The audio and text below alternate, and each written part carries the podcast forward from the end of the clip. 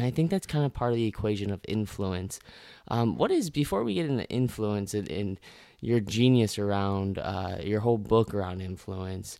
What is this definition of influence? So we both are on that same platform. Well, I think there are a couple of levels of this. On a on a very basic level, we can define influence as simply the ability to move a person or persons to a desired action, usually within the context of a specific goal. Uh, by its definition, that is influence. Uh, you know, that's the definition, but I, I don't believe that it's in any way the substance or the essence of influence, and that's different. See, the essence of influence is pull, pull as opposed to push. Uh, there's an old question in leadership circles how far can you push a rope? And of course, the answer is not very far, at least not very fast or, or very effectively, right? Think about it trying to push a rope.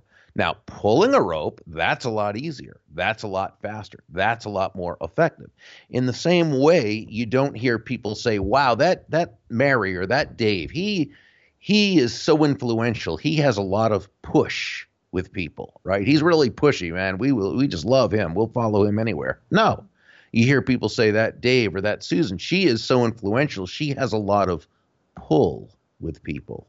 Because when you think about it, that's what influence is. It's pull. It's an attraction.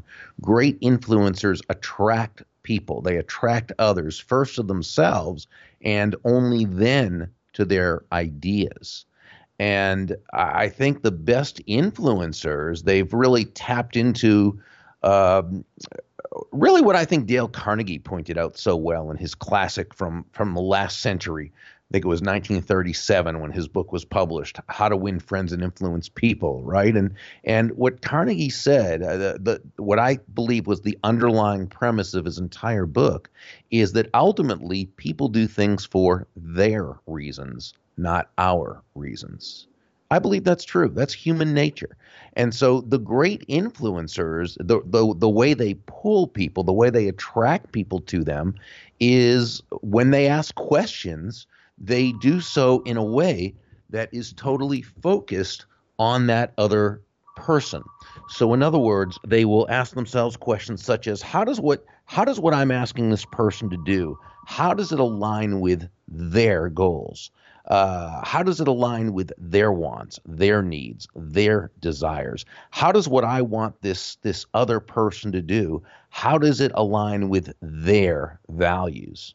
And when we ask ourselves these questions, and we ask ourselves these questions thoughtfully and intelligently, uh, genuinely, uh, authentically, not as a way to manipulate another human being into doing our will, but as a way to build everyone in the process, now we've come a lot closer to earning that person's commitment as opposed to trying to depend on some kind of compliance. And, you know, that's really what influence is all about, whether you're leading a team of people or whether you're in the sales process. You know, what is selling?